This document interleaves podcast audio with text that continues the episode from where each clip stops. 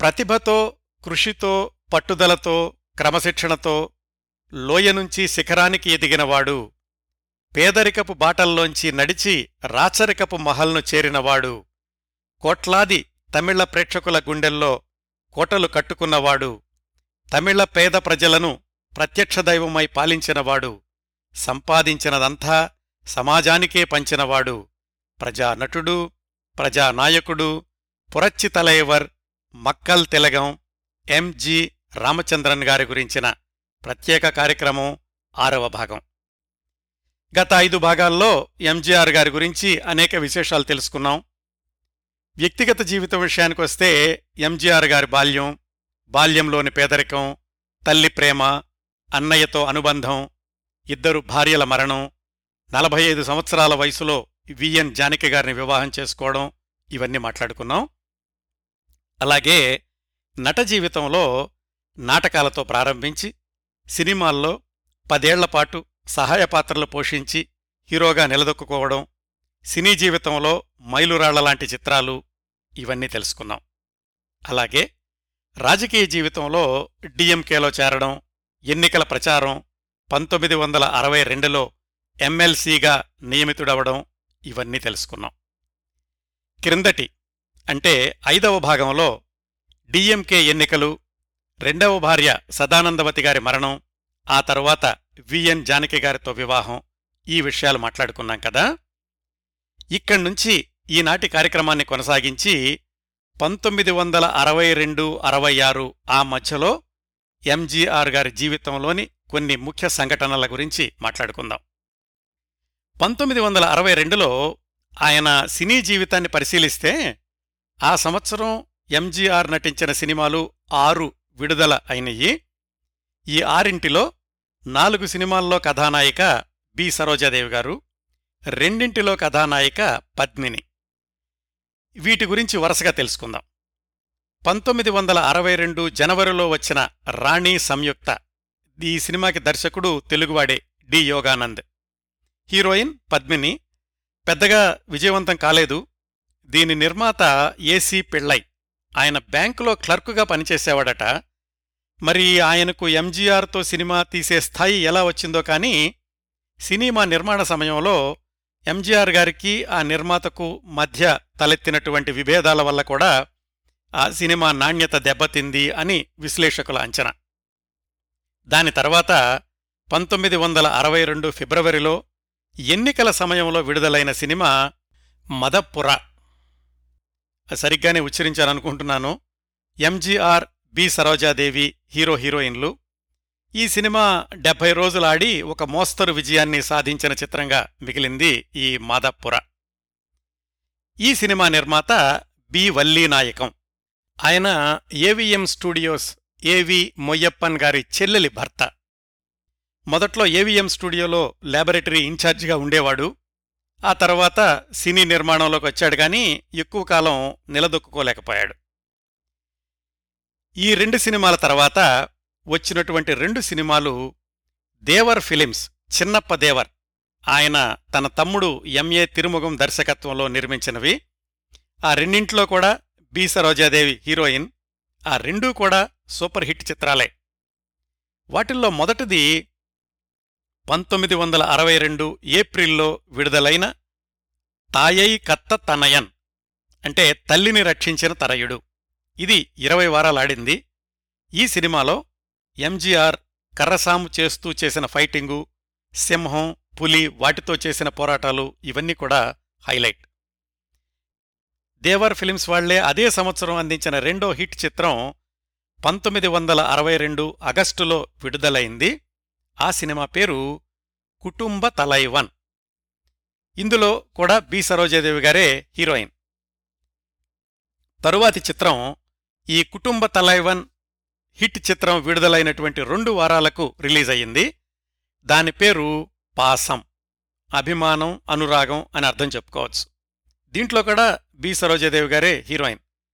ఎంజీఆర్ మిగతా హిట్ సినిమాలతో పోలిస్తే ఈ పాసం అనే సినిమా పెద్దగా విజయం సాధించలేదు అని చెప్పుకోవాలి. ఈ నిర్మాత టిఆర్ రామన్న ఆయనకు కూడా అతి కష్టం మీద పెట్టిన పెట్టుబడి తిరిగొచ్చిందంతే. ఈ సినిమాలో పెద్ద లోపం ఎంజీఆర్ పాత్ర చిట్ట చివరిలో చనిపోవడం. కథ చెప్పినప్పుడే ఆ టిఆర్ రామన్నకు ఎంజీఆర్ గారు చెప్పారట అభిమానులు ఇలాంటి ముగింపును హర్షించలేరు అని. అయినాగాని ఆ టిఆర్ రామన్న వినలేదు. ఫలితం సినిమా విడుదలయ్యాక ఎంజీఆర్ అభిమానులు వందలాది ఉత్తరాలతో ఆ రామన్న మీదకు దండయాత్ర చేశారు. ఆయన సన్నిహితుల దగ్గర చెప్పారట ఎంజీఆర్ స్థాయి వేరు నేను తక్కువ అంచనా వేశాను ఆయనతో ప్రయోగం చేయడం నాదే పొరపాటు అని. ఈ పాసం సినిమానే ఆ తర్వాత తెలుగులో ఎన్టీఆర్ తోటి మంచి చెడు అనే పేరుతో పునర్నిర్మించారు. తెలుగులో కూడా అంత విజయం సాధించినట్లు లేదది. పంతొమ్మిది వందల అరవై రెండులో విడుదల అయిన ఎంజీఆర్ ఆరవ చిత్రం అక్టోబర్లో వచ్చిందండి. దాని పేరు విక్రమాదిత్యన్. ఇది కూడా ఒక డెబ్భై రోజులు ఆడి ఒక మాదిరి విజయాన్ని సొంతం చేసుకుంది. మొత్తం మీద చూసుకుంటే పంతొమ్మిది వందల అరవై రెండులో విడుదలైనటువంటి ఆరు సినిమాల్లో ఒకటి పూర్తిగా ఫెయిల్ అయింది. రెండు ఘన విజయం సాధించినయి. మిగతా మూడు కూడా ఒక మాదిరిగా నడిచినాయి.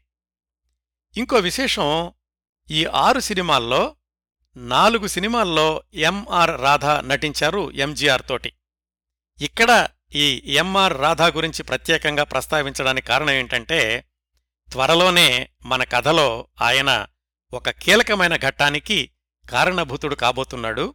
ఈ ఎంఆర్ రాధా ఎవరు ఆయన నేపథ్యం ఏమిటి ఈ విశేషాలన్నీ కూడా ఆ సందర్భం వచ్చినప్పుడు చెప్తాను. తర్వాత మనం పంతొమ్మిది వందల అరవై మూడుకి వస్తే ఈ సంవత్సరంలో ఎంజీఆర్ వ్యక్తిగత రాజకీయ జీవితాల్లో పెద్ద మలుపులేమీ లేవు. ఇంకా ఆ సంవత్సరం సినిమాల విషయానికి వస్తే ఎంజీఆర్ హీరో అయ్యాక ఒకే సంవత్సరంలో అత్యధిక సంఖ్యలో తొమ్మిది సినిమాలు విడుదలయింది మొట్టమొదటిసారిగా ఇదిగో ఈ పంతొమ్మిది వందల అరవై మూడులోనే. ఆ తర్వాత పంతొమ్మిది వందల అరవై ఆరులో కూడా ఎంజీఆర్ నటించిన తొమ్మిది సినిమాలు విడుదల అయినయి వాటి విశేషాలు కాలక్రమంలో తర్వాత తెలుసుకుందాం. ఇప్పుడు మనం పంతొమ్మిది వందల అరవై మూడుకి వస్తే ఆ సంవత్సరం విడుదలైన తొమ్మిది సినిమాల్లో నాలుగు సినిమాల్లో బి సరోజాదేవి రెండింటిలో భానుమతి ఈవి సరోజ దేవిక సావిత్రి వీళ్ళు ఒక్కొక్క సినిమాలోనూ హీరోయిన్లు. మళ్ళా ఈ తొమ్మిదింటిలో రెండు సినిమాలు దేవర్ ఫిలిమ్స్ చిన్నప్పదేవర్ ఆయన నిర్మించినవే. ఈ తొమ్మిది సినిమాల్లో చెప్పుకోదగ్గ విశేషాలున్న సినిమాల గురించి మాట్లాడుకుందాం. పంతొమ్మిది వందల అరవై మూడు ఫిబ్రవరిలో రిలీజైన ధర్మం తలై కాక్కుం ధర్మం జీవితాన్ని రక్షిస్తుంది అనే అర్థం. ఇది Chinnappa Devar నిర్మించిందే. B Saroja Devi heroine. ఆ వరుసలో విడుదలవుతూ వస్తున్న ఎంజీఆర్ సినిమాలకు చాలా భిన్నమైనటువంటి సినిమా. బహుశా ఎంజీఆర్ నటించిన మొట్టమొదటి థ్రిల్లర్ సినిమా అంటారు. ఆ సంవత్సరం అంటే పంతొమ్మిది వందల అరవై మూడులో అత్యధిక వసూళ్ళు సాధించిన ఎంజీఆర్ చిత్రం ఇది నూట ఇరవై రోజులు కూడా ఆడింది కొన్ని థియేటర్లలో. కెవి మహదేవన్ సంగీతం సమకూర్చిన ఈ సినిమాలో ఎంజీఆర్ బి సరోజాదేవి వాళ్ళ మీద చిత్రీకరించిన హలో హలో సుగమ అనే పాట ఇప్పటికూడా తమిళ సినీ సంగీత ప్రియులకు అత్యంత ఇష్టమైన పాట. ఆ రోజుల్లో వచ్చిన ఎంజీఆర్ సినిమాల గురించినటువంటి ప్రసక్తి వచ్చినప్పుడు తప్పనిసరిగా గుర్తు చేసుకోవాల్సిన చిత్రం ఈ ధర్మం తలై కాక్కుం అనేది.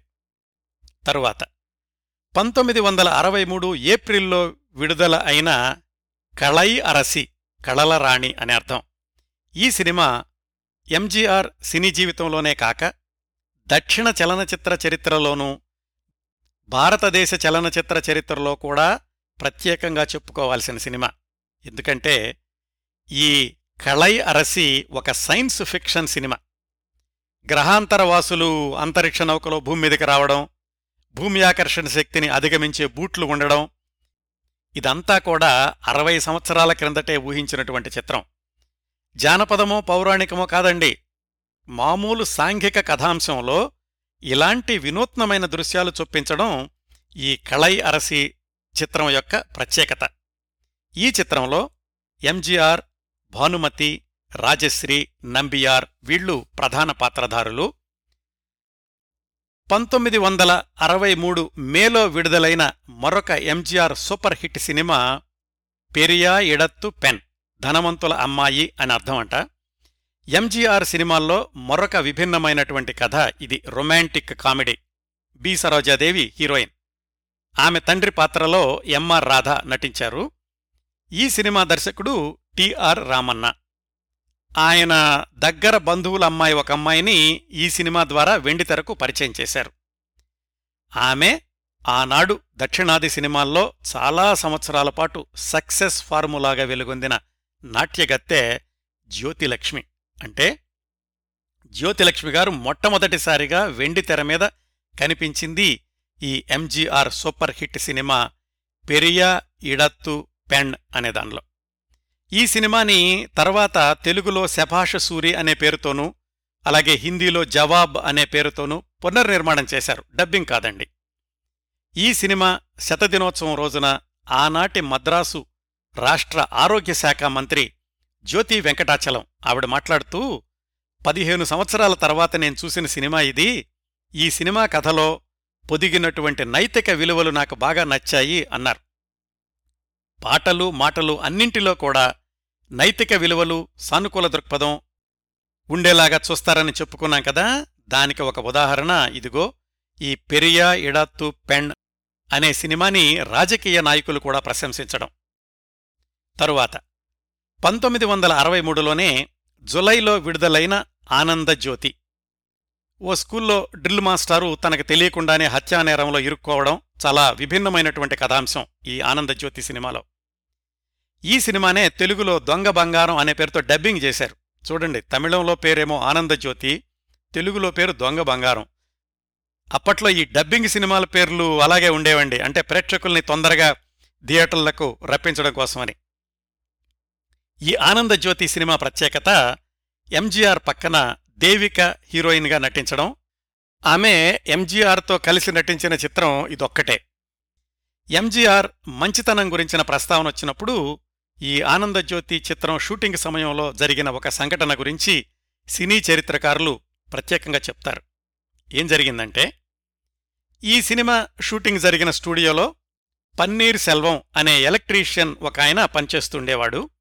అతడు శివాజీ గణేశనికి గాఢ అభిమాని ఆ రోజుల్లో ఎలా ఉండేదంటే నిర్మాతలు అభిమానులు కూడా ఎంజీఆర్ క్యాంప్ అని శివాజీ క్యాంప్ అని రెండు కూటములుగా ఉండేవాళ్ళు ఈ పన్నీర్ సెల్వం కూడా ఎంజీఆర్ సినిమా అంటే పెద్దగా నచ్చేది కాదు. అసలు ఆయన షూటింగ్ చేస్తుంటే స్టూడియోలో ఆ వైపు కూడా వచ్చేవాడు కాదు. ఆ రోజు ఎందుకో గాని తప్పనిసరిగా ఎంజీఆర్ షూటింగ్ జరుగుతున్న సెట్లో ఉండాల్సి వచ్చింది ఆ పన్నీర్ సెల్వం. ఎంజీఆర్ సినిమా కదా ఆయన పెద్ద ఇష్టం లేకుండానే అన్యమనస్కంగా పనిచేస్తున్నాడు. షాట్కి షాట్కి మధ్యలో లైటింగ్ సరిచేస్తున్నప్పుడు కరెంట్ షాక్ తగిలి పడిపోయాడు ఆ పన్నీర్ సెల్వం. వెంటనే ఆయన్ను గమనించినటువంటి వ్యక్తి తన షాట్ ఎప్పుడు రెడీ అవుతుందా అని ఎదురుచూస్తున్న ఎంజీఆర్ గారు ఆయన వెంటనే పరిగెత్తుకెళ్ళి ఆ పన్నీర్ సెల్వం పరిస్థితి చూసి కరెంటు ఆపేమని కేకేసి ఆయన్ని పైకి లేపి తన కోసం యూనిట్ వాళ్ళు తెప్పించిన పళ్ళ రసాన్ని ఆ పన్నీర్ సెల్వంకి ఇచ్చారు ఎంజీఆర్. అంతటితో ఆగలేదండి. ఆ రోజు షూటింగ్ ఆపించేసి అసలు కరెంట్ షాక్ ఎందుకు తగిలింది కనుక్కోమని ఎంజీఆర్ గారు పురమాయించారు. అప్పుడు తెలిసిందేంటంటే ఈ పన్నీర్ సెల్వం పనిచేసేటప్పుడు కాళ్ళకి చెప్పులేసుకోలేదు సరికదా? పక్కనే తడిసినటువంటి ఇసక ఉంది. అందువల్ల అతనికి షాక్ కొట్టింది అని తెలిసి ఇంకా దీని క్లైమాక్స్ ఏంటంటే ఆ మరురోజు ఎంజీఆర్ సెట్లో పనిచేసే వాళ్ళందరికీ కొలతలు తీయించి రబ్బరు సోల్ ఉన్నటువంటి చెప్పులు కావాలని ఆర్డర్ ఇచ్చారు. దానికయ్యే ఖర్చంతా ఏ స్టూడియో ఓనర్కో నిర్మాతకో వేయలేదు. మొత్తం ఎంజీఆర్ గారు సొంత ఖర్చుతోటే ఆ చెప్పులన్నీ కొనిపెట్టారు యూనిట్లో పనిచేసే వాళ్ళందరికీ. తన మాటల్లో పాటల్లో చెప్పేటటువంటి మంచితనాన్ని ఇలా ప్రాక్టికల్గా అమలు చేస్తూ ఉండేవాళ్ళు ఎంజీఆర్ గారు. ఆ తర్వాత చెప్పుకోవాల్సిన చిత్రం పంతొమ్మిది వందల అరవై మూడు అక్టోబర్లో విడుదలైన కాంచీ తలైవన్. ఇది చారిత్రాత్మక చిత్రం. ఈ చిత్రం ప్రత్యేకత ఏమిటంటే దీని నిర్మాతలు ముగ్గురులో ఒకరు కరుణానిధి. పంతొమ్మిది వందల యాభై మూడులోనే ఎంజీఆర్ వాళ్ళ అన్నయ్య చక్రపాణి కరుణానిధి వీళ్ళందరూ కలిసి మేకలా పిక్చర్స్ అనే చిత్ర నిర్మాణ సంస్థను ప్రారంభించారని చెప్పుకున్నాం కదా. వాళ్ళు అప్పుడు అంటే పంతొమ్మిది వందల యాభై మూడులో తీసిన నామ్ అనే సినిమా పరాజయం పాలయ్యాక ఎంజీఆర్ చక్రపాణి వాళ్ళిద్దరూ ఆ మేకలా పిక్చర్స్ నుంచి బయటకొచ్చేశారు. అయితే ఆ చిత్ర నిర్మాణ సంస్థను మాత్రం మిగతా వాళ్ళందరూ అంటే కాశీలింగం దర్శకుడు కరుణానిధి ఆయన మేనల్లుడు మురుసోలి మారన్ వీళ్ళందరూ కూడా కొనసాగిస్తూ వచ్చారు. అట్లా ఆ మేకలా పిక్చర్స్ బ్యానర్లో ఎంజీఆర్ హీరోగా వచ్చినటువంటి చిత్రం ఈ కాంచీ తలైవన్ అప్పటికీ ఎంజీఆర్ కరుణానిధి ఇద్దరు కూడా డిఎంకేలో ఉన్నారు గాఢమిత్రులుగానే ఉన్నారు. అట్లా ఎంజీఆర్ హీరోగా కరుణానిధి నిర్మాతగా వచ్చినటువంటి సినిమా ఈ కాంచీ తలైవన్. అందువల్ల దానికి ఒక ప్రత్యేకత ఉంది.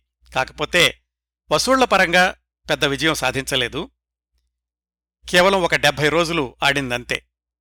ఆ సంవత్సరం చివర్లోనే అంటే పంతొమ్మిది వందల అరవై మూడు నవంబర్లో వచ్చిన సినిమా పరిసు అంటే కానుక అని అర్థమట. ఆ సినిమా కూడా విజయవంతం కాలేదు. కాకపోతే ఈ సినిమా ప్రత్యేకతలేమిటంటే తెలుగు దర్శకుడు యోగానంద్ గారు ఆయన నిర్మాతగా కూడా ఉండి తీసినటువంటి సినిమా ఈ పరిసు సినిమా ఆయనకు నష్టాలనే మిగిల్చింది. అట్లాగే సావిత్రి గారు ఎంజీఆర్కి జంటగా నటించిన రెండవ సినిమా ఈ పరిసు అనేది. ఇలా ముగిసిందండి పంతొమ్మిది వందల అరవై మూడులో ఎంజీఆర్ గారి సినీ జీవితం. పంతొమ్మిది వందల అరవై నాలుగు సంవత్సరానికి వస్తే ఎంజీఆర్ నటించిన సినిమాలు ఏడు రిలీజ్ అయినయి వాటిల్లో ఐదు సినిమాల్లో హీరోయిన్ బి సరోజాదేవే మిగతా రెండింటిలో ఒకదాంట్లో సావిత్రి మరొక దాంట్లో కెఆర్ విజయ హీరోయిన్లు. వీటిల్లో ఏదో ఒక ప్రత్యేకత ఉన్న సినిమాల గురించి మాత్రం తెలుసుకుందాం. పంతొమ్మిది వందల అరవై నాలుగో సంవత్సరం మొదలవడమే ఎంజీఆర్ సూపర్ హిట్ సినిమాతో మొదలైంది పంతొమ్మిది వందల అరవై నాలుగు జనవరి పద్నాలుగు సంక్రాంతి రోజున విడుదలైంది ఎంజీఆర్ నటించిన వేటై కారన్ వేటగాడు అనే సినిమా. చిన్నప్ప దేవర్ నిర్మాత మరి సహజంగానే ఆయన తమ్ముడు ఎంఏ తిరుమగం దర్శకుడు. అంతకుముందు రెండేళ్ళు అంటే పంతొమ్మిది వందల అరవై రెండు అరవై మూడు సంవత్సరాల్లో వరుసగా సంవత్సరానికి రెండు సూపర్ హిట్ సినిమాలు నిర్మించిన ఈ కలయిక పంతొమ్మిది వందల అరవై నాలుగు ప్రారంభంలోనే సూపర్ హిట్ కొట్టారు. వెట్టైకారన్ ఈ సినిమా ప్రత్యేకతలేమిటంటే ఇందులో హీరోయిన్ సావిత్రి. ఎంజీఆర్ సావిత్రి వీళ్ళిద్దరి మధ్య ప్రణయ సన్నివేశాల్ని ఆనాటి యువతరానికే కాదు ఈనాటి యువతరానికి కూడా నయనానందకరం అనేలాగా చిత్రీకరించారు. ఈ సినిమాలో షూటింగ్ కోసం నిజమైన చిరుతపుల్ని తీసుకొచ్చారటండి. బహుశా తర్వాత రోజుల్లో ఎక్కువగా జంతువుల సినిమాలు తీసిన చిన్నప్పదే వరకు సినిమాల్లో జంతువుల పాత్రల్ని చిత్ర విజయానికి ఎలా వాడుకోవచ్చు అనేది ఈ సినిమా నుంచే తెలిసిందేమో అని విశ్లేషకుల అభిప్రాయం. పంతొమ్మిది వందల అరవై నాలుగు సంక్రాంతికి ఇంకొక ప్రత్యేకత కూడా ఉందండి. ఇటు ఎంజీఆర్ వేటైకారన్ సినిమా విడుదలైతే శివాజీ గణేశన్ సావిత్రి నటించిన కర్ణన్ అది కూడా అదే రోజు విడుదల అయ్యింది అది చాలా భారీ బడ్జెట్ చిత్రం. ఇది కర్ణన్ అనేది? ఎంజీఆర్ వేటైకారన్ విడుదలైన మద్రాసు చిత్రా థియేటర్ దగ్గర ఒక పెద్ద అడవి సెట్టు వేశారు. అటువైపు శివాజీ సినిమా కర్ణన్ విడుదలైన శివాజీ గణేశన్ గారి సొంత థియేటర్ శాంతి దాని దగ్గర అరవై అడుగుల ఎత్తున్న రథం కటౌట్ పెట్టారు. కర్ణన్ మొట్టమొదటి ఆటకు వచ్చిన వాళ్ళందరికీ కూడా చక్కెర పొంగల్ ఉచితంగా ఇచ్చారు. ఎంజీఆర్ వర్సెస్ శివాజీ గణేశన్ సాంఘిక చిత్రం వర్సెస్ పౌరాణిక చిత్రం. సరదా చిత్రం వర్సెస్ గంభీర చిత్రం. ఈ పోటీలో ఎంజీఆర్ వెట్టైకారంది పైచేయి అయ్యింది. కర్ణన్ అతి కష్టం మీద తొంభై రోజులు దాటితే వెట్టైకారన్ ఇరవై ఐదు వారాలు ఆడి సిల్వర్ జూబిలీ చేసుకుంది. నటి సావిత్రి గారు ఆవిడ ఈ రెండు సినిమాల్లోనూ నటించారు. అలాగే రెండు సినిమాలకు అంటే ఇటు వేటైకారన్కి అటు కర్ణన్కి పాటలు రాసింది కన్నదాసన్ గారే. అప్పటికీ కన్నదాసన్ ఇంకా డిఎంకే పార్టీ నుంచి బయటకు వెళ్ళిపోయారు కానీ అటు ఎంజీఆర్కి ఇటు శివాజీ గణేశన్కి కూడా అద్భుతమైనటువంటి పాటలు రాశారు ఆయన.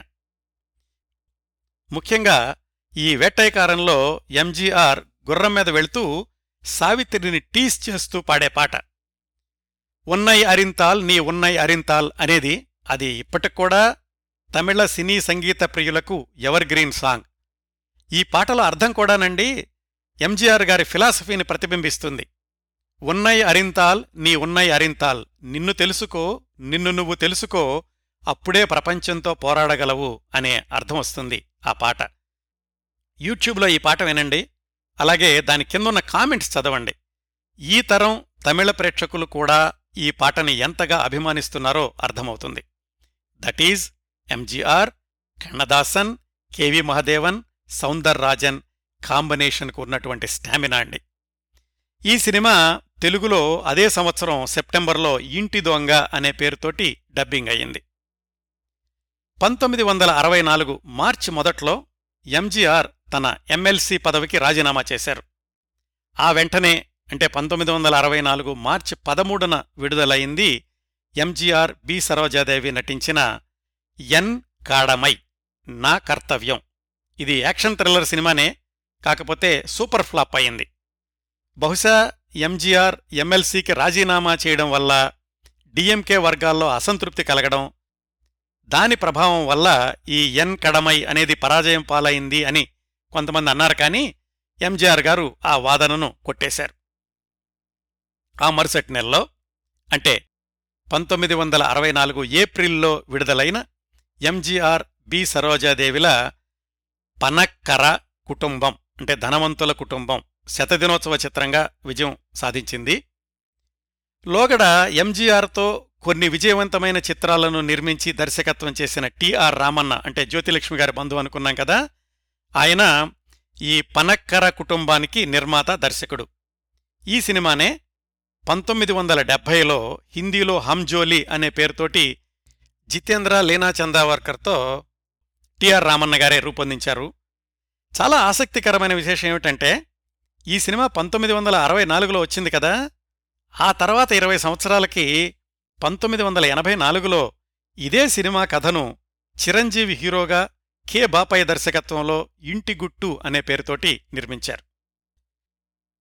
తరువాత పంతొమ్మిది వందల అరవై నాలుగు జులై నెలలో వచ్చిన మరొక విజయవంతమైన ఎంజీఆర్ చిత్రం దైవతాయి అంటే మాతృదేవత హీరోయిన్ బి. సరోజాదేవి గారే ఈ సినిమా గురించిన కొంత ఆసక్తికరమైన సమాచారం ఉంది. అదేంటంటే ఎంజీఆర్ డ్రామా కంపెనీలో మేనేజర్గా పనిచేసిన ఆర్ఎం వీరప్పన్ ఆయన నిర్మాతగా మారి తీసినటువంటి మొట్టమొదటి చిత్రం ఈ దైవతాయి. ఈ సినిమాకి స్క్రీన్ ప్లే కూడా ఆర్ఎం వీరప్పనే సమకూర్చారు. ఆ తర్వాత కొన్ని సినిమాలకు కూడా ఆయన స్క్రీన్ ప్లే రాశారండి. ఈ సినిమాకి మాటలు రాయడానికి అక్కడ అకౌంటెంట్ జనరల్ ఆఫీసులో పనిచేస్తున్న ఓ కుర్రాన్ని తీసుకొచ్చారు. ఆ కుర్రాడు అప్పటికే విజయవంతమైన రంగస్థల నాటకాలు రాశాడు. సినిమాకు మాటలు రాయమంటే అబ్బే నాకు అసలు ఆసక్తి లేదు అన్నాడు. ఎలాగో ఒప్పించి ఆర్ఎం వీరప్పన్ ఆ కుర్రవాడితోటే ఈ దైవతాయి సినిమాకి మాటలు రాయించారు. ఆ కుర్రాడెవరో కాదు. ఆ తరువాత దక్షిణ భారత చలనచిత్ర పరిశ్రమలో సంచలన దర్శకుడిగా పేరు పొందిన కె. బాలచందర్ గారు. ఇంకో విశేషం ఏమిటంటే ఈ సినిమాలో జోసెఫ్ కృష్ణ అనే ఆయన డాన్స్ అసిస్టెంట్గా పనిచేశాడు. ఆ తర్వాత రోజుల్లో ఈ జోసెఫ్ కృష్ణే విశ్వనాథన్ రామ్మూర్తి సంగీత దర్శక ద్వయానికి సహాయకుడిగా మారాడు. ఇంకా తర్వాత ఈయన వేలూరు కృష్ణమూర్తి అనే ఆయనతో కలిసి జోసెఫ్ కృష్ణమూర్తి అనే పేరుతో తెలుగులో ఎన్టీఆర్ గారి గులేబ కావళి కథ లాంటి హిట్ చిత్రాలకు సంగీత దర్శకత్వం వహించారు.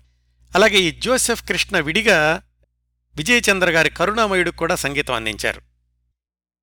ఈ దైవతాయి చిత్రమే తర్వాతి సంవత్సరం పంతొమ్మిది వందల అరవై ఐదులో తెలుగులో ఎన్టీఆర్ తోటి సిఐడి అనే పేరుతో పునర్నిర్మాణమయ్యింది. ఇవండి దైవతాయి చిత్రాన్ని గురించిన కొంత ఆసక్తికరమైన సమాచారం. ఆ తర్వాత నెలలోనే అంటే పంతొమ్మిది వందల అరవై నాలుగు సెప్టెంబర్లో వచ్చింది మరొక ఎంజీఆర్ విజయవంతమైన శతదినోత్సవ చిత్రం తొళిలాలి అంటే శ్రామికుడు అనే అర్థం. ఇది కూడా దేవర్ ఫిలిమ్స్ చిన్నప్పదేవర్ నిర్మించిందే. ఆయన తమ్ముడు ఎంఏ తిరుముఖం దర్శకత్వం చేసింది. ఆ సంవత్సరాల్లో చిన్నప్పదేవర్ ఎంజీఆర్తో నిర్మించిన ప్రతి సినిమా కూడా పట్టిందల్లా బంగారం అన్నట్లుగా డబ్బులు తెచ్చిపెట్టింది. పంతొమ్మిది వందల అరవై నాలుగు మొదట్లోనే super duper hit Vettaikaran ఇచ్చిన చిన్నప్పదేవర్ అదే సంవత్సరం నిర్మించిన మరొక హిట్ సినిమానే ఈ తొళ్ళిలాలి అనేది. ఈ సినిమా గురించిన కొన్ని ఆసక్తికరమైన విశేషాలు. ఈ సినిమాకు కథ రాసింది నిర్మాత చిన్నప్పదేవరే. ఇంకా విశేషం ఏమిటంటే ఈ కథ ఆయన సొంత కథ అవడం అంటే ఆయన ఆత్మకథ అవడం. తోపుడు బండి నడుపుకునే స్థాయి నుంచి కథానాయకుడు ఎంజీఆర్ క్రమక్రమంగా జీవితంలో ఎలా ఎదిగాడు అనేది ఈ తొళ్ళిలాలి అనే సినిమా యొక్క ప్రధాన కథాంశం. నిజ జీవితంలో చిన్నప్పదేవర్ కూడా అలాగే ఇంటింటికి తిరిగి పాలు పోసేటటువంటి స్థాయి నుంచి ఇదిగో సినిమా నిర్మాత స్థాయికి ఎదిగాడు.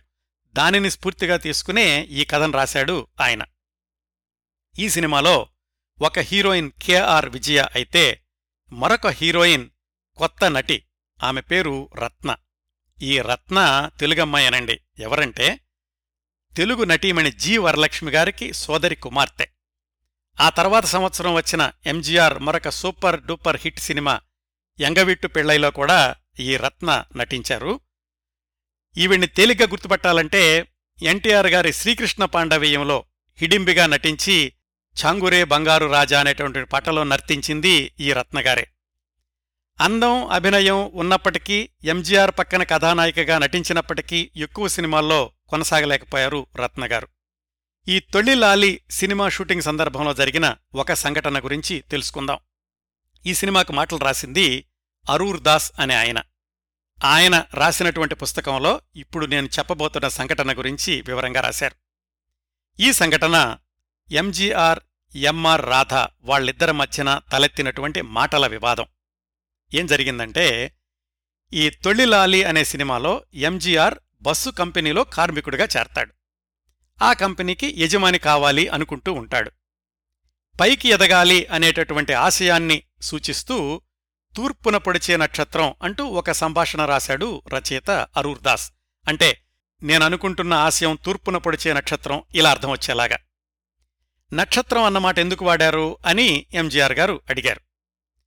ఈ క్రిస్మస్ కథలో కూడా అలాగే ఉంటుంది కదండి ఆశకు అలాగే రాబోయే మంచితనానికి సంకేతంగా నక్షత్రాన్ని సూచిస్తారు కదా అందుకని అలా రాశాను అని చెప్పారు రచయిత అరూర్దాస్ మీరు చెప్పింది బాగానే ఉంది కానీ ప్రస్తుతం ఉన్న రాజకీయ వాతావరణంలో నక్షత్రం అన్న మాట నా నోట్నుంచి వస్తే అది వివాదం అవుతుంది మీరు దాన్ని ఉదయించే సూర్యుడు అని మార్చండి అని చెప్పారు ఎంజీఆర్. కారణం ఏమిటంటే మద్రాసులో సి. రాజగోపాలాచారి పంతొమ్మిది వందల యాభై తొమ్మిది నుంచే స్వతంత్ర పార్టీని స్థాపించారు. దా పార్టీ గుర్తు నక్షత్రం. డిఎంకే పార్టీ గుర్తు ఉదయించే సూర్యుడు. మరి ఎంజీఆర్ డిఎంకే మద్దతుదారుడు కాబట్టి ఆ డైలాగుని మార్చమన్నారు. రచయిత అరూర్దాస్ అలాగే నక్షత్రం అన్న మాట తీసేసి ఉదయించే సూర్యుడు అని పెట్టారు. ఇంతవరకు వాతావరణం బాగానే ఉంది. షాట్ మొదలవగానే ఆరంభమైంది అసలు సమస్య. ఎంజీఆర్ ఈ ఉదయించే సూర్యుడు అనే డైలాగ్ని ఎంఆర్ రాధా వైపు చూస్తూ చెప్పాలి. ఎంఆర్ రాధానేమో పెరియార్ ఈవి రామస్వామి ద్రవిడ కళగంలో క్రియాశీలక కార్యకర్త. మరి వాళ్ళ నుంచి విడిపోయిన డిఎంకే పార్టీ గుర్తుని హైలైట్ చేస్తూ తన వైపు చూస్తూ సంభాషణ చెప్పడానికి ఆ ఎంఆర్ రాధ అభ్యర్థన చెప్పాడు. అక్కడ ఎంజీఆర్ ఎంఆర్ రాధాల మధ్య కాస్త మాటల యుద్ధం జరిగింది. అంతకు ముప్పై సంవత్సరాల క్రిందట ఎంజీఆర్ రంగస్థల నటుడిగా ఉన్నప్పుడు ఈ ఎంఆర్ రాధ ఆయనకు గురువుగారే.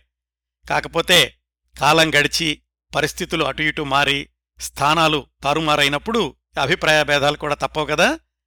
రచయిత రాసిందే చెప్తున్నాను అన్నారు ఎంజీఆర్. ఆ రామచంద్ర నేను చూడలేదనుకుంటున్నావా?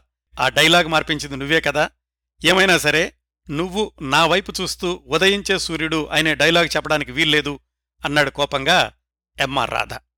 దర్శకుడు ఆ తిరుముఖం కలగజేసుకుని ఎంఆర్ రాధ వెనకాల గోడ మీద లార్డ్ మురుగా ఫోటో పెట్టించి ఎంజీఆర్ ఆ ఫోటో వైపు చూస్తున్నట్లుగా షూట్ చేశారు.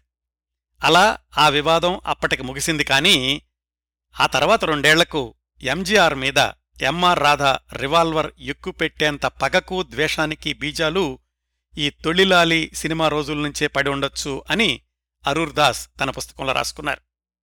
ఇవండి తొళ్ళిలాలి సినిమా గురించిన కొన్ని విశేషాలు. ఇంకా పంతొమ్మిది వందల అరవై నాలుగు నవంబర్ డిసెంబర్లో వచ్చిన రెండు సినిమాలకు కూడా తెలుగు వాళ్ళే దర్శకులు. నవంబర్లో వచ్చిన పడగొట్టి ఆ సినిమాకి దర్శకుడు తాతినేని ప్రకాశ్రావు గారు. ఇది కూడా శతదినోత్సవ చిత్రం అయ్యింది. ఆ సంవత్సరం చివర్లో అంటే డిసెంబర్లో విడుదలయింది ఎంజీఆర్ నటించిన తాయిన్ మడియల్ అమ్మ ఒడి. ఈ సినిమాకి దర్శకుడు ఆదుర్తి సుబ్బారావు గారు.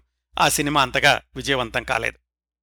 మొత్తం మీద చూసుకుంటే పంతొమ్మిది వందల అరవై నాలుగులో ఏడు సినిమాలు విడుదల అయితే ఐదు సినిమాలు విజయవంతం అయినయి అందులో ఒకటి సూపర్ డూపర్ హిట్గా నిలిచింది.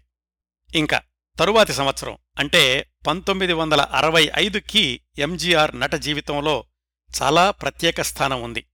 అదేంటంటే ఆ సంవత్సరమే ఎంజీఆర్ నట జీవితంలో మైలురాయి యంగవీట్టు పెళ్ళై సినిమా విడుదల ఆ సినిమా బాక్సాఫీస్ రికార్డుల్ని తిరగరాయడం విజయానాగిరెడ్డి గారితోటి అనుబంధం ఇదొక సంఘటన. అలాగే ఎంజీఆర్ నట జీవితంలోకి జయలలిత ప్రవేశం ఎంజీఆర్ పుట్టిన శ్రీలంకకు మొట్టమొదటిసారి అదే చివరిసారి కూడా ఆయన పర్యటన చేయడం. ఇవన్నీ కూడా ఎంజీఆర్కి పంతొమ్మిది వందల అరవై ఐదో సంవత్సరంలో ఉన్నటువంటి ప్రత్యేకతలు. వీటి గురించి వివరంగా తెలుసుకుందాం. పండుగలు నావే ప్రజాభిమానం నాదే అన్నట్లుగా కొనసాగుతోంది ఆ రోజుల్లో ఎంజీఆర్ గారి నట జీవితం. ముఖ్యంగా సంక్రాంతి దీపావళి పండుగలకు విడుదలైన ఎంజీఆర్ సినిమాలకు తిరుగులేదు అన్న సంప్రదాయం అంతకుముందు సంవత్సరం పంతొమ్మిది వందల అరవై నాలుగులోనే మొదలైంది. ఆ వరుసలో పంతొమ్మిది వందల అరవై ఐదు జనవరి పద్నాలుగున సంక్రాంతి రోజున విడుదలైన యంగవీట్టు పెళ్ళై. ఆ విజయంతోటి ఎంజీఆర్ తన పాత రికార్డుల్ని తనే తిరగరాసుకున్నారు. ఎంజీఆర్ తొలిసారిగా ద్విపాత్రాభినయం చేసిన చిత్రం ఆయన సొంత సినిమా పంతొమ్మిది వందల యాభై ఎనిమిదిలో వచ్చిన నాడోడి మన్నన్. ఆ సినిమా సృష్టించిన రికార్డుల్ని ఆయన రెండోసారి ద్విపాత్రాభినయం చేసిన యంగవీట్టు పెళ్ళై అధిగమించింది నాడోడి మన్నన్ జానపద సినిమా అయితే యంగవీట్టు పెళ్ళై సాంఘిక చిత్రం. నాడోడి మన్నన్ షూటింగు నూట యాభై ఆరు రోజులు జరిగితే యంగవీట్టు పెళ్ళై షూటింగు కేవలం నలభై ఐదు రోజుల్లో ముగిసింది. మొత్తం సినిమా కూడా రెండున్నర నెలల్లో పూర్తయిపోయింది. నాడోడి మన్నన్కి దర్శకుడు నిర్మాత అన్ని ఎంజీఆర్ గారే. యంగవీట్టు పెళ్ళై సినిమాకి దర్శకుడు తెలుగువాడే తాపి చాణక్య. మీకందరికీ తెలిసే ఉంటుంది పంతొమ్మిది వందల అరవై నాలుగులో తెలుగులో వచ్చిన సురేష్ ప్రొడక్షన్స్ తొలి చిత్రం రాముడు భీముడు. దానికి తమిళ వర్షనే ఈ యంగవీట్టు పెళ్ళాయి. నిర్మాతలు మాత్రం విజయ కంబైన్స్ ఆ బ్యానర్లో నాగిరెడ్డి చక్రపాణి గారులు. ఎంజీఆర్ సరసన హీరోయిన్ బి సరోజాదేవి. మరొక ముఖ్య పాత్ర ఈ తొళ్ళిలాలి అనే సినిమా ద్వారా పరిచయమైన తెలుగమ్మాయి రత్న. ముందుగా ఎంగవీట్టు పెళ్ళై సృష్టించిన రికార్డులేమిటో తెలుసుకుని ఆ తర్వాత ఈ సినిమా షూటింగ్ విశేషాలు మాట్లాడుకుందాం. ఇప్పుడు నేను చెప్పబోతున్న వివరాలు యంగవీట్టు పెళ్ళై సిల్వర్ జూబిలీ ఆ ఫంక్షన్ సందర్భంలో పంతొమ్మిది వందల అరవై ఐదు ఆగస్టు ఏడున హిందూ పత్రికలో వచ్చినటువంటి వార్తల్లోనివ్వండి. ఆ సందర్భంలో మాట్లాడుతూ ఫిలిం ఫెడరేషన్ ఆఫ్ ఇండియా అధ్యక్షుడు ఏఎల్ శ్రీనివాసన్ అని ఆయన అన్నారు ఎంగవీట్టు పెళ్ళై చిత్ర విజయం మొత్తం దక్షిణాది చలనచిత్ర పరిశ్రమ విజయం అని. ఆ రోజుల్లోనే కళ్యాణ పరిసు పవమన్నిప్పు పాసమలర్ కాదలెక్క నేరమెల్లై ఇలాంటి సినిమాలు కూడా సిల్వర్ జూబిలీ చేసుకున్నాయి. కాకపోతే అవన్నీ ఒక్కొక్క థియేటర్లోనే సిల్వర్ జూబిలీ ఆడితే ఎంగవీట్టు పెళ్ళై మాత్రం మద్రాసులోని క్యాసినో బ్రాడ్వే మేకల ఈ మూడు థియేటర్లతో పాటుగా ఇతర నగరాలు మదురై కోయంబత్తూర్ తిరుచిరాపల్లి తంజావూర్ అక్కడ కూడా సిల్వర్ జూబిలీ చేసుకోవడమే కాకుండా ఆ తర్వాత రెండు వందల రోజులు పైగా ఆడింది ఈ ఎంగవీట్టు పెళ్ళాయి. వసూళ్ళ పరంగా చూస్తే ఆ రోజుల్లో మద్రాసు జనాభా సంఖ్య ఇరవై లక్షలు. అయితే ఒక్క మద్రాసులోనే అమ్ముడైన టిక్కెట్ల సంఖ్య పన్నెండు లక్షలు. నిర్మాతలకు పంపిణీదారులకు వచ్చిన లాభాల కంటే ట్యాక్స్ రూపేణా రాష్ట్ర ప్రభుత్వానికి వచ్చిన ఆదాయం ఇంకా ఎక్కువ అని అప్పట్లోని లెక్కలు. ఎంతో తెలుసా ట్యాక్స్ మీద వచ్చింది గవర్నమెంట్కి? యాభై లక్షల రూపాయలు. ఊహించుకోండి. పంతొమ్మిది వందల అరవై ఐదులో యాభై లక్షల రూపాయలు గవర్నమెంట్కి ఆదాయం తెచ్చిపెట్టింది ట్యాక్స్ రూపేణా ఈ ఎంగవిట్టు పిళ్ళై సినిమా. ఎంజీఆర్ని అంతవరకు చాలామంది ఆ ఏముంది? ఆయన ఏదో సినిమాల్లో కత్తి యుద్ధాలు కర్రసాములు తప్ప యాక్షన్ ఆయనకేం తెలుసు? పెద్ద నటుడేం కాదు అనేవాళ్ళు వాళ్ళు కూడా ఎంగవీట్టు పెళ్ళై చూసి ఎంజీఆర్లో ఇంత నటన దాగుందా అని ఆశ్చర్యపోయారు. ఎంజీఆర్ ప్రథమ పంక్తి నటుడు అని అంగీకరించారు కూడా. ఆ సంవత్సరం మద్రాస్ ఫిలిం ఫ్యాన్స్ వాళ్ళు అలాగే ఫిలిం గోయర్స్ అసోసియేషన్ వాళ్ళు కూడా ఎంజీఆర్ని ఉత్తమ నటుడిగా ఎంపిక చేశారు ఈ ఎంగవీట్టు పెళ్ళైలో ఆయన నటన గురించి. ఇంకా ఎంగవీట్టు పెళ్ళై సినిమా నిర్మాణ విశేషాలకొస్తే విజయ నాగిరెడ్డి గారు తన జ్ఞాపకాల్లో ఈ సినిమా గురించి ప్రత్యేకంగా ఒక అధ్యాయమే వ్రాశారండి. వాటిల్లో కొన్ని బి నాగిరెడ్డి గారి గురించి నేను చేసిన ప్రత్యేక కార్యక్రమాల పరంపరలోని ఐదవ భాగంలో చెప్పాను. అవన్నీ కూడా ఎంజీఆర్ గారి ఉన్నత వ్యక్తిత్వాన్ని ప్రతిబింబించే సంఘటనలు కాబట్టి వాటిని మళ్ళీ ఒకసారి ఇక్కడ గుర్తు చేసుకుందాం. పంతొమ్మిది వందల యాభై ఆరులో చిన్నప్పదేవర్ ఎంజీఆర్ వీళ్ళిద్దరి కలయికలో వచ్చిన తొలి చిత్రం తాయుక్కు పిన్ తారం అనేది ఆ సినిమా షూటింగు విజయవాహిని స్టూడియోలో జరిగింది. అప్పుడు ఎంజీఆర్కి నాగిరెడ్డి గారికి పరిచయం ఏర్పడి ఆ పరిచయం జీవితాంతం కొనసాగింది. ఈ సినిమా పూర్తయినటువంటి కొద్ది రోజులకే ఎంజీఆర్ తన సొంత చిత్రం నాడోడి మన్నన్ మొదలుపెట్టారు. అది ఎంత భారీ చిత్రంగా రూపొందిందో గత భాగాల్లో తెలుసుకున్నాం కదా. ఆ రోజుల్లో అంత భారీ సినిమాలు అంటే ఒకేసారి స్టూడియోలో అనేక ఫ్లోర్లలో సెట్టింగ్స్ వేయాలి వాటిని నెలల తరబడి అలాగే నిర్వహిస్తూ ఉండాలి. ఇట్లాంటిది కేవలం స్టూడియో యజమానులకే సాధ్యపడేది. అందుకే ఆ రోజుల్లో వచ్చిన చంద్రలేఖ మాయాబజార్ ఇలాంటివన్నీ కూడా స్టూడియో ఓనర్లు తీసినవే. మామూలు నిర్మాతలు ఇట్లాగా భారీ చిత్రాలు సినిమాలు తీయాలంటే నెలల తరబడి స్టూడియోలకు అద్దె కట్టాలంటే ఖర్చు తడిసి మోపెడవుతుంది. మరి అలాంటి వాటన్నిటికీ సిద్ధపడే ఎంజీఆర్ నాడోడి మనని తీశారు కూడా. ఆ సినిమా కోసమని పంతొమ్మిది వందల యాభై ఆరు యాభై ఏడు సంవత్సరాల్లో విజయవాహిని స్టూడియోలో పెద్ద పెద్ద ఫ్లోర్లు అన్నిటినీ కూడా కొన్ని నెలల తరబడి బుక్ చేసేశారు. ఆ సినిమా విజయం తర్వాత ఎంజీఆర్ నాగిరెడ్డి గారి దగ్గరికెళ్ళి మీ సహాయం మర్చిపోలేనండి. ఆ రోజు మీ స్టూడియోలో ఒకేసారి అన్ని ఫ్లోర్లు అన్ని నెలలపాటు మాకివ్వకపోతే నేను ఆ సినిమాను అంత సమర్థవంతంగా షూట్ చేసేవాణ్ణి కాదేమో అన్నారు. అంటే నాగిరెడ్డి గారు దాందేముంది రామచంద్రన్ గారు అది మా వ్యాపారంలో ఒక భాగమే కదా అన్నారు. ఇది జరిగిన పదేళ్ళకే అంటే పంతొమ్మిది వందల అరవై నాలుగు చివరిలో నాగిరెడ్డి చక్రపాణి గారు ఈ రాముడు భీముడు సినిమాని తమిళంలో తీద్దామనుకున్నారు. కథానాయకుడు ఎవరు అంటే సహజంగానే ఎంజీఆర్ అనుకున్నారు. అయితే పంపిణీదారులు నాగిరెడ్డి గారిని హెచ్చరించారట. ఏమని వచ్చే ఏడాది అసెంబ్లీ ఎన్నికల్లో ఎంజీఆర్ పోటీ చేస్తారని రూమర్స్ వస్తున్నాయి. క్రిందటేడాదేమో ఆయన ఎమ్మెల్సీగా రిజైన్ చేశారు. మీ సినిమా మీద ఈ రాజకీయ ప్రభావం ఉండొచ్చు జాగ్రత్తగా ఆలోచించండి అని. నాగిరెడ్డి చక్రపాణి గారు ఆలోచనలో పడ్డారు. ఈ విషయం తెలుసుకున్న ఎంజీఆర్ స్వయంగా నాగిరెడ్డి గారి దగ్గరకొచ్చి నాకిలా సమాచారం అందిందండి. రాజకీయ కోణంలో అయితే ఈ సినిమా తీయడం మానుకోవద్దు. కావాలంటే ఈ సినిమా నిర్మాణ నిర్వహణ బాధ్యతలన్నింటినీ కూడా నా భుజాన వేసుకుంటాను. షూటింగ్ సమన్వయం కూడా నేనే చూసుకుంటూ మీరనుకుంటున్న సమయంలో పూర్తయ్యేదాకా నేను చూస్తాను అని చెప్పారు ఎంజీఆర్. ఎంజీఆర్ ఔదార్యానికి ఆశ్చర్యపోవడం నాగిరెడ్డి గారి వంతైంది నిజానికి ఆ సమయంలో ఎంజీఆర్ గారికి ఉన్న డిమాండ్ దృష్ట్యా ఆయన ఈ సినిమా కాకపోతే ఇంకో రెండు సినిమాలు చేసుకోవచ్చు. కాని దశాబ్దంగా ఎంజీఆర్ నాగిరెడ్డి గార్ల మధ్యనున్న అనుబంధానికి గుర్తు ఎంజీఆర్ అంతగా ఎంగవిట్టు పెళ్ళై నిర్మాణ బాధ్యతల్ని తను తీసుకోవడం అనేది. అప్పటికీ పంతొమ్మిది వందల అరవై నాలుగు అక్టోబర్ వచ్చేసింది. పంతొమ్మిది వందల అరవై ఐదు సంక్రాంతికి సినిమా విడుదల అవ్వాలి. ఏం పర్వాలేదు చేసేద్దాం అని హామీ ఇచ్చి తన సొంత సినిమా కాకపోయినా అంతకంటే ఎక్కువగా బాధ్యత తీసుకుని ఒకవైపు హీరోగా ద్విపాత్రాభినయం చేస్తూ మరొకవైపు నిర్మాణ కార్యక్రమాలను సమన్వయీకరిస్తూ పనిచేశారు ఎంజీఆర్ గారు. ఆయన ఎంత బాధ్యతగా ఉండేవాళ్ళు అనడానికి ఒకటి రెండు ఉదాహరణలు నాగిరెడ్డి గారి జ్ఞాపకాల నుంచి. ఈ ఎంగవీట్టు పెళ్ళై సినిమా షూటింగ్ జరుగుతున్నటువంటి రోజుల్లో ఒకరోజు వాహిని గార్డెన్స్లో ప్రముఖ నటుడు దిలీప్ కుమార్ నాగిరెడ్డి గారు కూర్చునేదో మాట్లాడుకుంటున్నారు.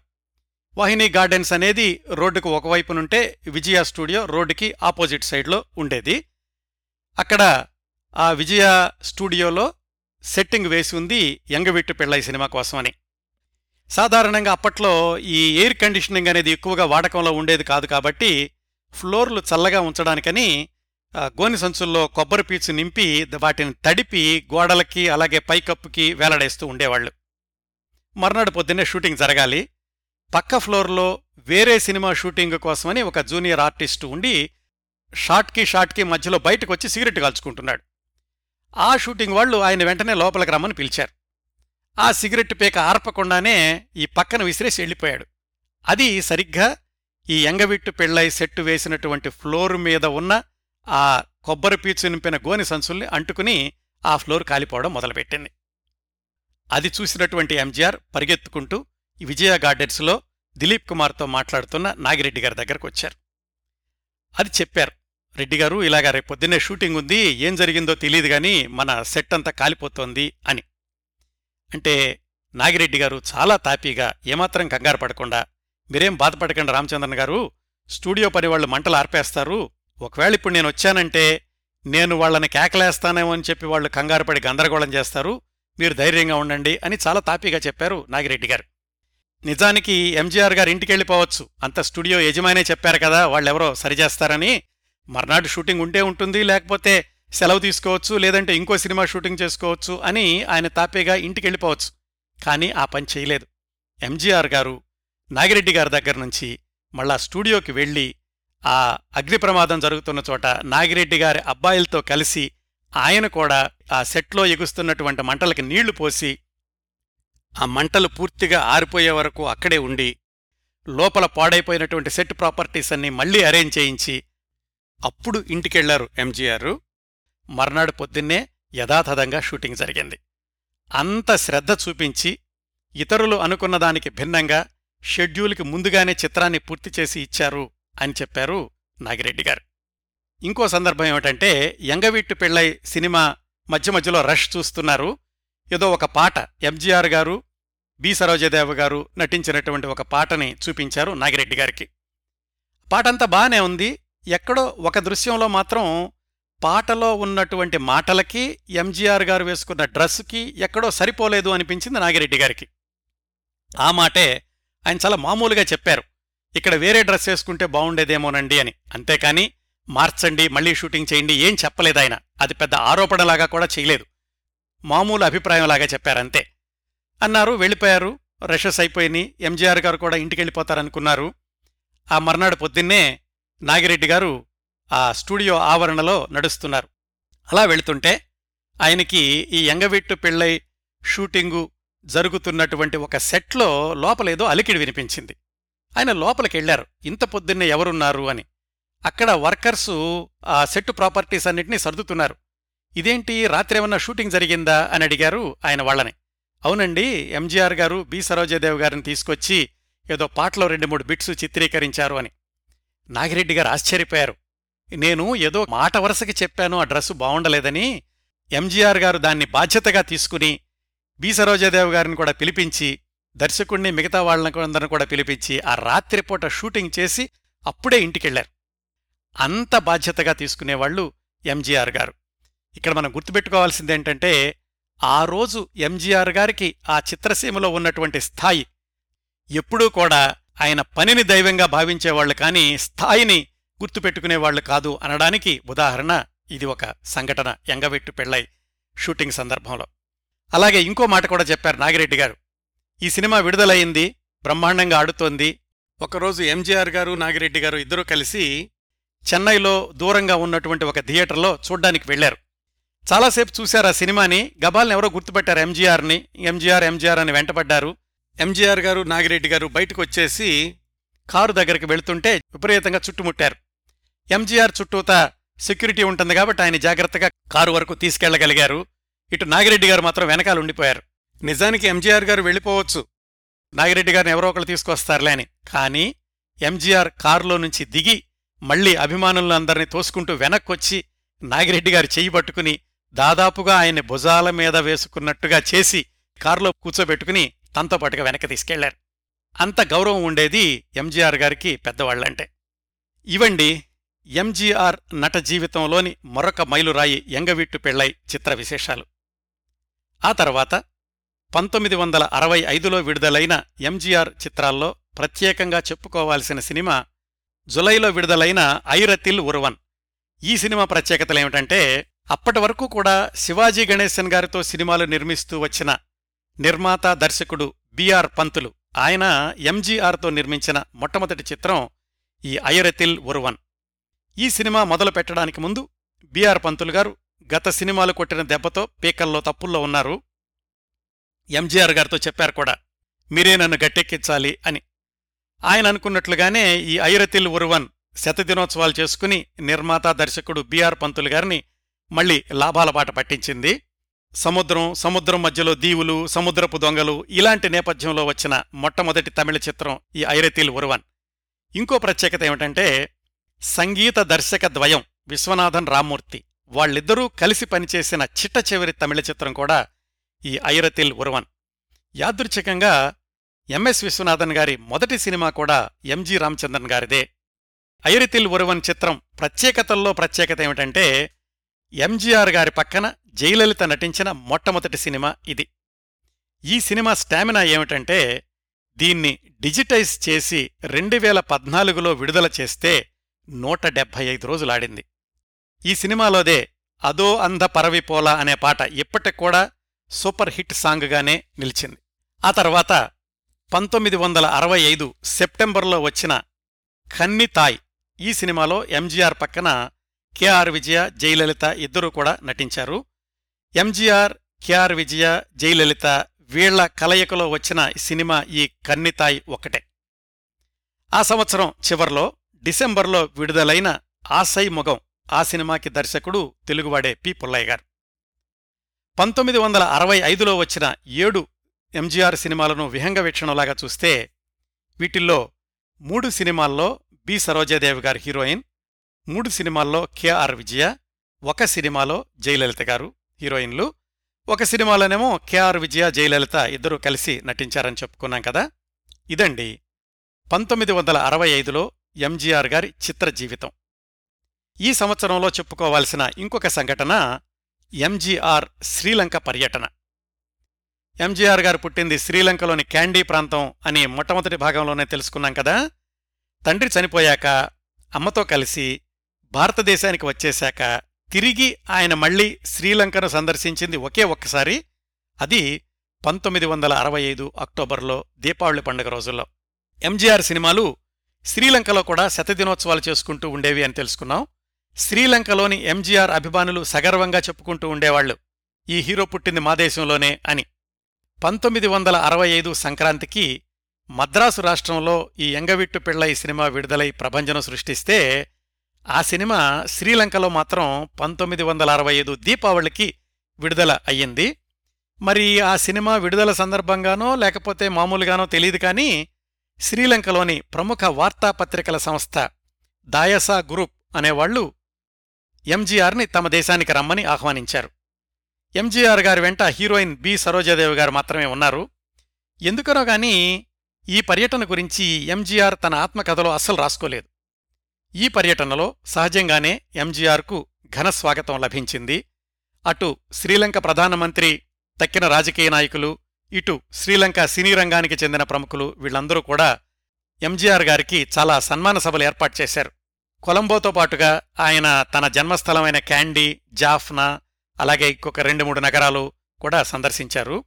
శ్రీలంకలోని ఎంజీఆర్ అభిమానులకు అదంతా కూడా ఒక పండుగ వాతావరణంలాగా అనిపించింది.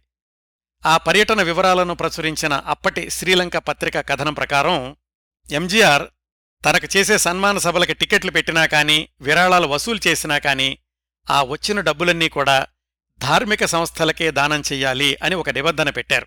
అలా అయితేనే ఏ కార్యక్రమానికైనా వస్తాను అనేది ఆయన షరతు. ఆయన సొంతంగా కూడా తుఫాను బాధితులైనటువంటి జాఫ్నాలోని మత్స్యకారులకు ఆయన భారీ విరాళాలు అద్దిచ్చారు. ఒకచోట ఏం జరిగిందంటే సభ జరుగుతూ ఉండగా ఎలా వచ్చాడో కాని ఒక బిచ్చగాడు వేదిక మీదకొచ్చి ఎంజీఆర్ కాళ్ళకి నమస్కారం చేశాడు. ఈ సెక్యూరిటీ వాళ్ళు అతన్ని గబగబా ఈడ్ చేయబోయారు. ఎంజీఆర్ వాళ్ళను వారించి ఆ బిచ్చగాడిని పైకి లేపి తన జేబులో నుంచి చేతికొచ్చిన ఐదు వందల రూపాయలు ఆయనకిచ్చారు పంతొమ్మిది వందల అరవై ఐదులో ఐదు వందల రూపాయలు అంటే ఎంత విలువో మీరు ఊహించుకోవచ్చు. ఇవ్వండి. పంతొమ్మిది వందల అరవై ఐదు చివరి వరకు ఎంజీఆర్ జీవితంలోని కొన్ని సంఘటనలు. తర్వాత రెండు సంవత్సరాల్లో పంతొమ్మిది వందల అరవై ఏడు ఎంజీఆర్ జీవితంలో చాలా ప్రాముఖ్యత సంతరించుకున్నటువంటి సంవత్సరం. సంక్లిష్ట సమయం. ఆయన మృత్యువు అంచుల వరకు వెళ్ళి తిరిగొచ్చినటువంటి సంవత్సరం. ప్రత్యక్ష రాజకీయాల్లో అత్యంత ఘన విజయం సాధించిన సంవత్సరం. ఇదంతా కూడా పంతొమ్మిది వందల అరవై ఏడు. అయితే పంతొమ్మిది వందల అరవై ఏడులో జరిగిన ఎంఆర్ రాధా రివాల్వర్ కాల్పులు ఆసుపత్రి బెడ్ మీద నుంచే అసెంబ్లీ ఎన్నికల్లో ఎంజీఆర్ సాధించిన ఘన విజయం ఈ సంఘటనలకు దారితీసిన పరిస్థితులు వాటి వివరాల గురించి తెలుసుకోవడానికి అంతకు ముందు సంవత్సరం అంటే పంతొమ్మిది వందల అరవై ఆరులో ఎంజీఆర్ సినీ జీవితంలోనూ తమిళనాడు రాజకీయ రంగంలోనూ జరిగినటువంటి కొన్ని పరిణామాల గురించి తెలుసుకోవాలి. అంటే రాబోయే రెండు సంవత్సరాలు పంతొమ్మిది వందల అరవై ఆరు అరవై ఏడులోని విశేషాలు తెలుసుకోవడానికి మనకి కాస్త ఎక్కువ సమయం పడుతుందండి. ఈ భాగంలో అది కుదరదు కాబట్టి ఆ విశేషాలను వచ్చే భాగానికి వాయిదా వేసి ఈ భాగంలో మిగిలిన సమయంలో ఎంజీఆర్ వ్యక్తిగత జీవన శైలికి సంబంధించిన కొంత సమాచారం తెలుసుకుందాం. పంతొమ్మిది వందల నలభై ఆరు ప్రాంతాల్లో కెపి రామకృష్ణ అని ఒక కుర్రవాడు పాలక్కాడు నుంచి వచ్చి మద్రాసులో ఒక టీ కొట్లో పనిచేస్తూ ఉండేవాడు. ఎంజీఆర్ అప్పటికింకా హీరో కాలేదు. ఎంజీఆర్ వాళ్ళన్నయ్య చక్రపాణి ఇద్దరూ కలిసి ఆ టీ కొట్టుకి టీ తాగడానికి వస్తూ ఉండేవాళ్ళు అక్కడ పరిచయం అయ్యాడు ఈ కెపి రామకృష్ణ అనే కుర్రవాడు. ఆ కొట్లో పనిచేసేవాడు. తర్వాత రోజుల్లో ఎంజీఆర్ తోటి పరిచయం పెంచుకుని ఎంజీఆర్ హీరో అయ్యాక ఆయన దగ్గర అంగరక్షకుడిగా బాడీగార్డుగా చేరాడు. కొన్ని దశాబ్దాల పాటు ఎంజీఆర్ గారికి బాడీగార్డుగా పనిచేశాడు ఈ కెపి రామకృష్ణ. ఆయన ఎంజీఆర్ గారితో తన జ్ఞాపకాల గురించి దినమలర్ అనే తమిళ పత్రికలో వరుసగా వ్యాసాలు రాశారు. ఆ వ్యాసాల్లో ఎంజీఆర్ గారి జీవనశైలి ఎలా ఉండేది ఆయన ఉదయం నుంచి సాయంకాలం వరకు ఏం చేసేవాళ్ళు ఆయన ఆహారపు అలవాట్లు ఎలా ఉండేవి ఇవన్నీ కూడా రాశారు. అలాగే ఎంజీఆర్ గారి దగ్గర స్క్రిప్ట్ అసిస్టెంట్గా పనిచేసిన రవీందర్ ఆయన కూడా ఎంజీఆర్ గారి జీవన శైలి గురించి కొన్ని విశేషాలు చెప్పారు. వాటిల్లో నుంచి కొన్ని సంఘటనలు మీకు చెప్తాను. ఎంజీఆర్ గారు ముఖ్యమంత్రి కాకముందు అంటే ఆయన సినిమాల్లో ఉన్నంత వరకు ఆయన జీవన శైలి ఎలా ఉండేదంటే తెల్లవారుజామున నాలుగు గంటలకే నిద్రలేచేవాళ్ళు ఇంట్లోనే వ్యాయామశాల ఉండేది రెండు గంటల పాటు వ్యాయామం చేసేవాళ్ళు తర్వాత ఒక కప్పు ఓవల్టిన్ తీసుకునేవాళ్ళు ఆ తర్వాత కాసేపు విశ్రాంతి తీసుకుని స్నానపానాదులయ్యాక వాళ్ళ అమ్మగారి ఫోటో దగ్గర కాసేపు ప్రార్థన చేసేవాళ్ళు ఇదంతా అయ్యేసరికి సుమారుగా ఎనిమిది గంటలయ్యేది. అప్పుడు బ్రేక్ఫాస్ట్. ఇడ్లీ దోశ మటన్ కుర్మాతో కలిపి. ఆ తర్వాత షూటింగ్కి వెళ్ళడం సెలవు రోజైతేనేమో ఇంట్లోనే ఉండేవాళ్ళు ఉదయం పది గంటల ప్రాంతంలో షూటింగ్ బ్రేక్లోనైనా సరే కాస్త నిమ్మరసం తీసుకునేవాళ్ళు ఒంటి గంటకు భోజనం. షూటింగ్ స్పాట్లో అయితే తోటి నటీనటులు టెక్నీషియన్స్ కనీసం ఇరవై మందితో కలిసి భోజేస్తుండేవాళ్ళు ఎంజీఆర్. చికెన్ ఫ్రై చేపల కూర అంటే బాగా ఇష్టంగా ఉండేదట ఆయనకి. శుక్రవారాలు మాత్రం మాంసాహారం పూర్తిగా నిషిద్ధం. రాత్రిపూట భోజనానికి ఇడ్లీ సాంబార్ అలాగే పడుకోబోయే ముందు రెండు అరటిపళ్ళు ఒక కప్పు ఓవల్టీ ఇవండి ఎంజీఆర్ గారి రోజువారీ ఆహారపు అలవాట్లు ఆ రోజుల్లో. పంతొమ్మిది వందల ఎనభై నాలుగులో ఆయన కిడ్నీ సమస్యతో బాధపడుతూ న్యూయార్క్లోని బ్రూక్లిన్ ఆసుపత్రిలో ఉన్నప్పుడు శివాజీ గణేశన్ ఆయన భార్య కమల కూడా ఎంజీఆర్ని చూడ్డానికి వెళ్ళారట అప్పుడు శివాజీ గణేశన్ భార్య కమల గారితో ఎంజీఆర్ చెప్పారట చూడమ్మా వాడు కూడా నాలాగే కాస్త ఆవేశపరుడు తొందరగా కోపం తెచ్చుకుంటాడు మా ఇద్దరికీ కూడా సుష్టుగా భోంచేయడం ఒక బలహీనత అయితే భోజనంలో ఉప్పు ఎక్కువగా వెయ్యొద్దమ్మా చూస్తున్నావు గదా నా పరిస్థితి వాణ్ణి జాగ్రత్తగా చూసుకో అని చెప్పారట. ఇంకా ఎంజీఆర్ గారి ఇతర అలవాట్ల విషయానికొస్తే మద్యపానం ధూమపానం కిళ్ళి ఇలాంటివి పూర్తిగా నిషిద్ధం. వ్యక్తిగత జీవితంలో ఎప్పుడూ ఆయన వాటి జోలికి వెళ్ళలేదు సినిమాల్లో కూడా ఆయన పాత్రలు వాటికి దూరంగా ఉంటాయి. చుట్టూ ఉండే మిత్రుల విషయంలో కూడా అంతే. అలాంటి అలవాట్లు ఉన్న వాళ్ళని దగ్గరకు నానిచ్చేవాళ్ళు కాదు నలుగురు ఐదుగురికి మాత్రమే కాస్త మినహాయింపు. వాళ్ళెవరంటే హాస్యనటుడు నగేష్ అలాగే ఎంఆర్ రాధా కవులు కన్నదాసన్ వాలి వీళ్ళ బలహీనతలను మాత్రం క్షమించేవాళ్ళు ఎంజీఆర్ గారు. కారులో వెళ్ళేటప్పుడు ఎంకే త్యాగరాజ భాగవతార్ గారి పాటలు నాదస్వరం వింటూ ఉండేవాళ్ళు అలాగే ఆయన ఇంట్లో రకరకాల వాళ్ళు పనిచేస్తూ ఉండేవాళ్ళు అంటే వంట చేసేవాళ్ళు డ్రైవర్లు బాడీగార్డు క్లర్కులు మేనేజర్లు ఆయనకి స్క్రిప్ట్ అసిస్టెంట్లు ఇలాంటి వాళ్ళందరూ. వాళ్ళకు మాట చెప్పేవాళ్ళట మీ పని మాత్రమే మీరు చెయ్యండి. ఇవాళ డ్రైవర్ లేడు కదా అని కుక్ వచ్చి డ్రైవింగ్ చేయడం గాని లేకపోతే మిగతా వాళ్ళెవరో వంటలో సహాయం చేయడం కానీ ఇలాంటిది వద్దు. మీ పని మాత్రమే మీరు చేయండి. ఒకవేళ మీ పని లేకపోతే విశ్రాంతి తీసుకోండి. అంతేగాని ఒకళ్ళు రెండు పనులు చేయొద్దు అని చెప్తుండేవాళ్ళట. ఆయన ముఖ్యమంత్రి అయ్యాక కూడా వాళ్ళ అన్నయ్య గారింటికి వెళ్ళినప్పుడు అక్కడ భోంచేయాలంటే డైనింగ్ టేబుల్ మీద కాకుండా నేల మీద పేటేసు కూర్చుని అలాగే భోంచేసేవాళ్ళట ఈ విషయాన్ని చక్రపాణి గారి కోడలు సీతగారు స్వయంగా చెప్పారు నాతో. ఖ్యాతి పదవి సంపద ఎన్ని వచ్చిపడినా కాని మూలాలు మర్చిపోని వ్యక్తి ఎంజీఆర్ గారు. ఇవన్నీ కూడా ఎంజీఆర్ గారి జీవనశైలిలోని కొన్ని విశేషాలండి. ఇంకా చాలా విశేషాలు భవిష్యత్తులో సందర్భానుసారం చెప్పుకుందాం. ఇవండి పంతొమ్మిది వందల అరవై రెండు సినీ జీవితం నుంచి పంతొమ్మిది వందల అరవై ఐదు వరకు ఎంజీఆర్ జీవితంలోని కొన్ని ముఖ్య సంఘటనలు ఆయన వ్యక్తిగత జీవనశైలి గురించిన కొంత సమాచారం. పురచ్చి తలయవర్ ఎంజి రామచంద్రన్ గారి గురించిన ఆరవ భాగాన్ని ఇంతటితో ముగిద్దాం. వచ్చే భాగం ఎంజీఆర్ జీవిత విశేషాలు ఏడవ భాగంలో పంతొమ్మిది వందల అరవై ఆరు అరవై ఏడు సంవత్సరాల్లో జరిగిన ఎంజీఆర్ జీవితంలోని అత్యంత కీలకమైన సంఘటనల గురించి మాట్లాడుకుందాం. ఈ కార్యక్రమాన్ని ఆదరించి అభిమానిస్తున్న శ్రోతలందరకు హృదయపూర్వకంగా కృతజ్ఞతలు తెలియచేస్తున్నాను వచ్చే వారం ఎంజీఆర్ జీవిత విశేషాలు ఏడవ భాగంతో కలుసుకుందాం. అంతవరకు నవ్వుతూ ఉండండి. మీ నవ్వులు పది మందికి పంచండి. మీ దగ్గర సెలవు తీసుకుంటోంది మీ కిరణ్ ప్రభ.